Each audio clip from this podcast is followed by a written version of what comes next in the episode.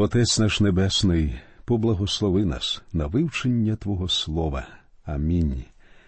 Дорогі наші друзі, сьогодні ми продовжимо вивчення книги Вихід. Я читаю шостий і початок сьомого вірша з 34-го розділу цієї книги, в яких ми продовжуємо знайомитися з тим, як Господь відкрив Моїсею своє ім'я Єгова, і про те, як Моїсей а з ними інші ізраїльтяни ще ближче познайомилися з особистими рисами Бога. Читаємо. І перейшов Господь перед лицем його та й викликнув Господь, Господь Бог милосердний, і милостивий, довготерпеливий, і многомилостивий та правдивий, що дотримує милість для тисяч, що вибачає провину і переступ та гріх, та певне не вважає чистим винуватого. Бог милостивий, але він не закриває очі на вину і не говорить добре, я прощаю тобі цей гріх. Гріх повинен бути обов'язково покараний. За гріх завжди потрібно платити. Бог не залишає без покарання винних. Але як він може залишатися милостивим і в той же час прощати несправедливість? Справа в тому, що за гріхи людей необхідно принести жертву. Жертви, які приносив тоді Ізраїль, не могли викупити людину від гріхів, але вказували на те, що колись у майбутньому буде принесена досконала жертва. Господь Ісус Христос прийде на землю і покінчить із гріхом своєю смертю на Христі. Читаємо закінчення сьомого вірша, що свідчить ще про одну рису Бога бо карає провину батьків на дітях, і на дітях дітей, і на третіх, і на четвертих поколіннях. Завжди корисно пам'ятати про те, що, звершуючи гріх сьогодні, ви впливаєте на ваших дітей, онуків, правнуків і праправнуків. Коли я навчався в коледжі, я відвідував спеціальний курс з психічних захворювань. Справа в тому, що психологія була моєю другою спеціальністю. Отож, одного разу ми відвідали психлікарню. Ми побачили там чимало людей з різними психічними відхиленнями і захворюваннями. Подивившись чергову групу хворих, ми запитали лікаря, що вів нашу групу, про причину всіх цих важких захворювань. Лікар відповів просто вся справа в гріхах їхніх батьків і дідів, а може, і прадідів. Якось один лікар взяв мене до лікарні на операцію. Він повинен був оперувати декількох сліпих дітей у надії, що цим хоча б частково відновить їхній зір. А від чого вони осліпли? запитав я лікаря, і він відповів мені це все гріхи їхніх батьків. Повірте мені, друзі мої, не можна безкарно порушувати закони Бога. Бог не змінюється, як не змінюється і його закон. Але слава Богові, він дотримує милість для тисяч, що вибачає провину і переступ та гріх. Звернувшись до нього, ми завжди знайдемо милість. Читаємо тепер восьмі та дев'яті вірші. І Мойсей поквапно вклонився до землі і впав, та й сказав: Якщо я знайшов милість в очах твоїх, владико, то нехай же владика йде серед нас, бо народ цей твердошиїй, і ти пробачиш нашу провину та наш гріх і зробиш нас спадком своїм. Четвертий раз ізраїльтян називають твердошиїм. Сподіваюся, що тепер ви вже точно зрозуміли, що Бог урятував народ Ізраїлю зовсім не тому, що вони були кращими або слухнянішими за всіх інших, розумнішими або багатшими, або тому, що стільки йому наобіцяли, ні, вони були твердошиїм, тобто дуже впертим народом. Читаємо десятий вірш. А він відказав Ось я складаю заповіта перед усім народом твоїм. Я чинитиму чуда, які не були творені на всій землі і в жодного народу. І побачить увесь народ, серед якого ти знаходишся, чин Господній, що я чиню його з тобою, який він страшний. Слово страшний буквально означає той, що вселяє страх. Страшним буде той чин, що Бог збирається чинити з народом. Якби він не робив цього, вороги негайно б знищили ізраїльтян. Читаємо тепер одинадцятий та дванадцятий вірші. Виконуй те, що я наказую тобі сьогодні.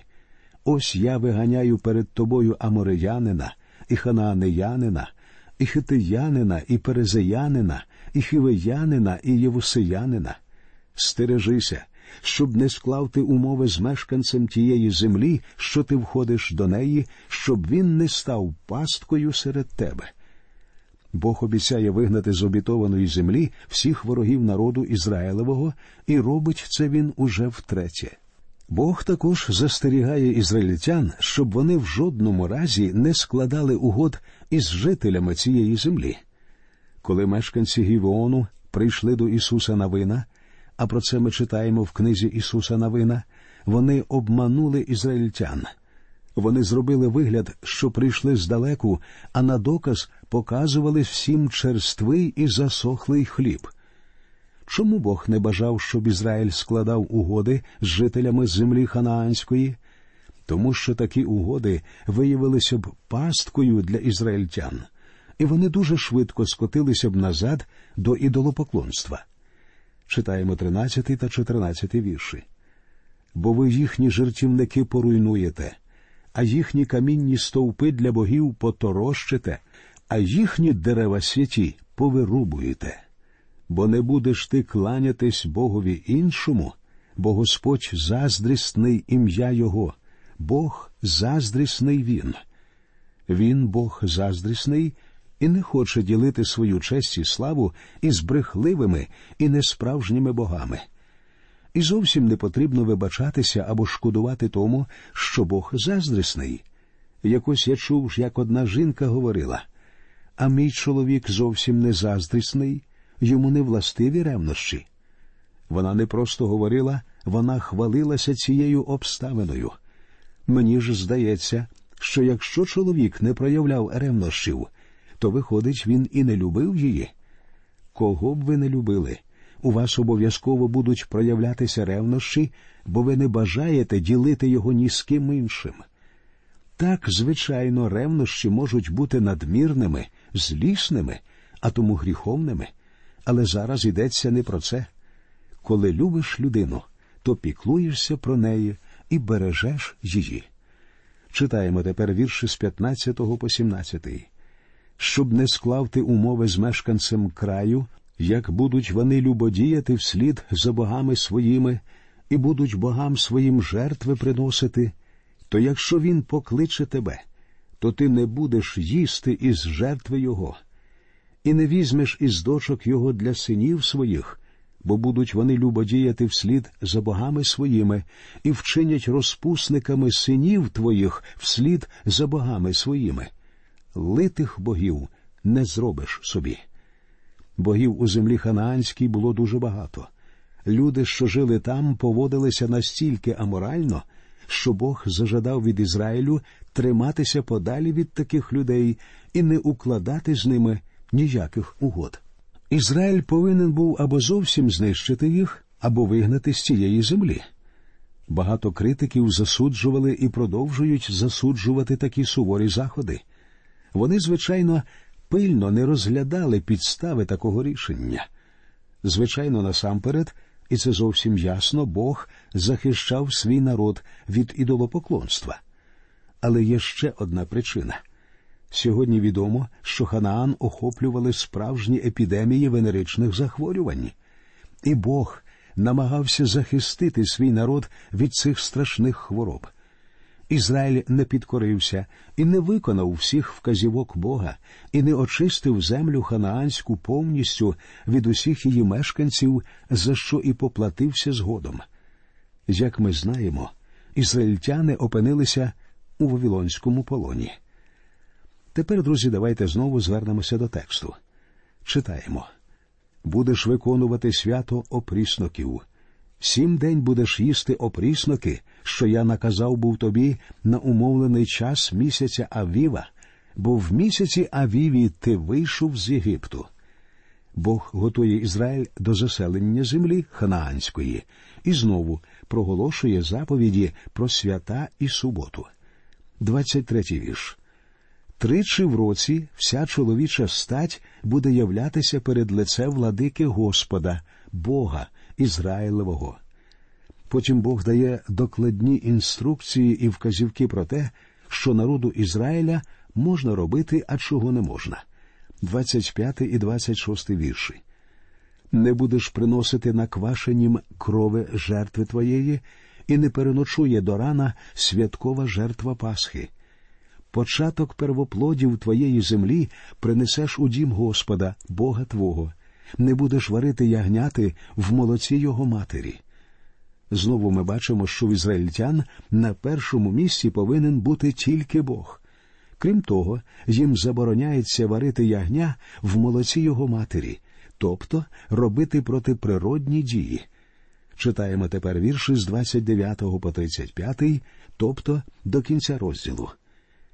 І сталося, коли сходив Мойсей з гори Сінай, а обидві таблиці свідоцтва в Мойсеєвій руці при сході його з гори, що Мойсей не знав, що лице його стало променіти, бо Бог говорив з ним. І побачив Аарон та всі Ізраїлеві сини Моїсея, аж ось лице його променіло, і вони боялися підійти до нього. І кликнув до них Моїсей, і звернулися до нього Аарон та всі начальники в громаді, і Моїсей говорив до них. А потім попідходили всі Ізраїлеві сини, і він наказав їм усе, що Господь говорив з ним на горі Сінай. І скінчив Мойсей говорити з ними і дав на лице своє покривало. А коли Моїсей входив перед Господнє лице на розмову з ним, то здіймав покривало аж до свого виходу. І він виходив і говорив до Ізраїлевих синів, що було наказано йому. І бачили Ізраїлеві сини лице Моїсеєве, що променіло лице Моїсеєве. І Мойсей знову накладав покривало на лице своє аж до відходу свого, щоб говорити з ним. Тепер, друзі, ми переходимо до вивчення 35-го розділу книги Вихід. З нього ми дізнаємося про суботу, про приношення для Скинії, про те, як Бецаїл і Оголіяв були покликані працювати над створенням Скинії. Спочатку давайте прочитаємо про те, як Бог знову уже втретє проголошує суботу. Це вірші з першого по третій. І зібрав Моїсей усю громаду Ізраїлевих синів та й промовив до них ось ті речі, що Господь наказав їх чинити. Шість день буде робитися праця, а дня сьомого буде вам свято, субота спочинку від праці для Господа. Кожен, хто робитиме працю в нім, буде забитий. Не розпалите огню за суботнього дня по всіх ваших осадах. Господь наполягає на тому, що перша причина існування і дотримання суботи полягає в тому, що суботи дотримувався Бог в момент створення світу, адже він спочивав у сьомий день створення світу в суботу. Але коли людина стала відходити від Бога Творця, вона почала відходити і від Його закону. І настав день, коли все людство перестало визнавати Бога і стало поклонятися творінню. Люди перестали дотримуватися і суботи. І ось тепер Бог говорить, що субота це особливий знак, символ його єднання з народом Ізраїлю. Правила, які тепер проголошує Бог, насамперед призначені для Ізраїлю, і вони повинні виконуватися насамперед у землі обітованій. Якщо зауважували, що хтось працює у суботу, того забивали камінням. Сьогодні, однак, нашому суспільству було б не вижити, якби хто небудь не працював по суботах. Бог установив закони, які призначалися спеціально для землі, в якій жив Ізраїль. Читаємо тепер про приношення для Скинії. Почнемо з четвертого та п'ятого віршів. І сказав Моїсей до всієї громади Ізраїлевих синів, кажучи Оце та річ, що Господь наказав, говорячи візьміть від себе приношення для Господа. Кожен за щедрим серцем своїм принесе його приношення Господеві, золото, і срібло, і мідь. Ці приношення для будівництва скинії були добровільними. Ніхто не змушував ізраїльтян нічого нести. Ці приношення не десятина, а добровільні пожертви. Крім золота, срібла і міді, вони могли також нести й інші речі, читаємо і блакить, і пурпур, і червень, і віссон, і вовну козинну, і на червоно пофарбовані баранячі шкурки, і шкурки та хашеві, і акаційні дерева, і оливу на освітлення, і пахощі на оливу помазання та пахощі на кадило, і каміння оніксове, і каміння на оправу до ефоду і до нагрудника. Все це ізраїльтяни могли жертвувати на будівництво скинії. У ті роки ще не існувало грошей, був лише натуральний обмін, бартер. Тому ізраїльтяни жертвують на справу Господа різні речі і предмети, але не гроші. І зараз люди можуть у такий спосіб служити Господеві. Кілька років тому одна людина пожертвувала нашому радіо два магнітофони. Вони виявилися дуже цінними, а головне, їм нам принесли саме в той момент, коли вони були дійсно потрібні. Часто запитують, звідки в народу Ізраїлю всі ці речі і матеріали для Скинії, коли в Єгипті вони були рабами. Але ж Бог сказав, що вони вийдуть із Єгипту з величезним багатством. Він подбав про те, щоб вони отримали всю заборгованість по зарплаті, а єгиптяни були так задоволені, що ізраїльтяни нарешті залишають їхню землю, що віддавали їм усе, що ті просили. Так в Ізраїлі і з'явилася значна частина скарбів Єгипту. Тепер ми прочитаємо про те, як Бецаїла і Оголіява закликають до будівництва Скинії, 30 та 31 вірші. І сказав Моїсей до Ізраїлевих синів Дивіться, Господь назвав на ім'я Бецаїла, сина Урієвого, сина Хура Юдиного роду, і наповнив його Духом Божим, мудрістю, розумуванням і знанням і здібністю до всякої роботи. Тобто Бецеліїл мав здібності необхідні для того, щоб створити все необхідне для скинії.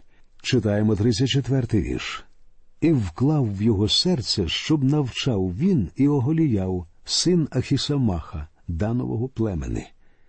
Крім того, як бачимо, Бог дав Бацаїлу і інші здібності, а саме здібність передавати свої знання і уміння іншим. Тепер читаємо 35-й останній вірш розділу.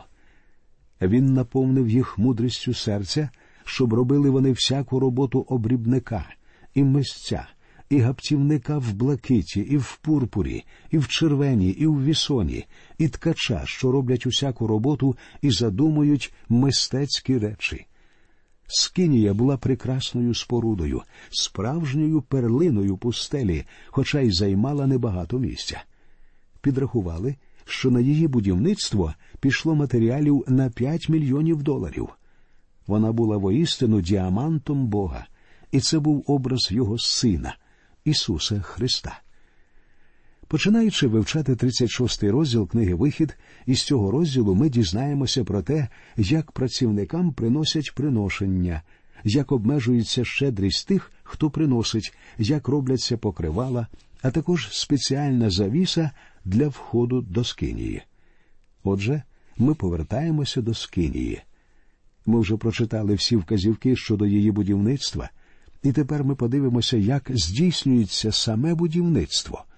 Точне виконання всіх приписів необхідне, тому що скинія це намальований Богом портрет, що відкриває нам Христа. Отже, читаємо перший вірш. І зробить Бецелиїл та Оголіяв та кожен мудросердий чоловік, кому Господь дав мудрості та розсудку, щоб уміти зробити кожну працю роботи в святині на все, що Господь наказав був. Всі члени цієї, говорячи сучасною мовою бригади, у якій, очевидно, налічувалося чимало народу, будують скинію з мудрістю і розумінням, що дав Бог. Керує всім Бецелиїл. Читаємо другий вірш. І покликав Мойсей Бецелиїла та Оголіява та кожного мудросердого чоловіка, кому Господь подав мудрість у серце кожного, кого вело серце зблизитися до тієї праці, щоб зробити її. Зверніть увагу на одну обставину дуже важливу і невід'ємну в роботі Господа. Якщо ви змушені служити Господу, тобто, якщо ви служите йому неохоче, тоді краще і не служити. Богові все одно немає користі від такого служіння. Отож будемо служити Господу від усього нашого серця. У нашій наступній передачі ми продовжимо розмову про будівництво Скинії. На сьогодні прощаємося з вами. До нових зустрічей в ефірі. Нехай Господь рясно благословить усіх вас.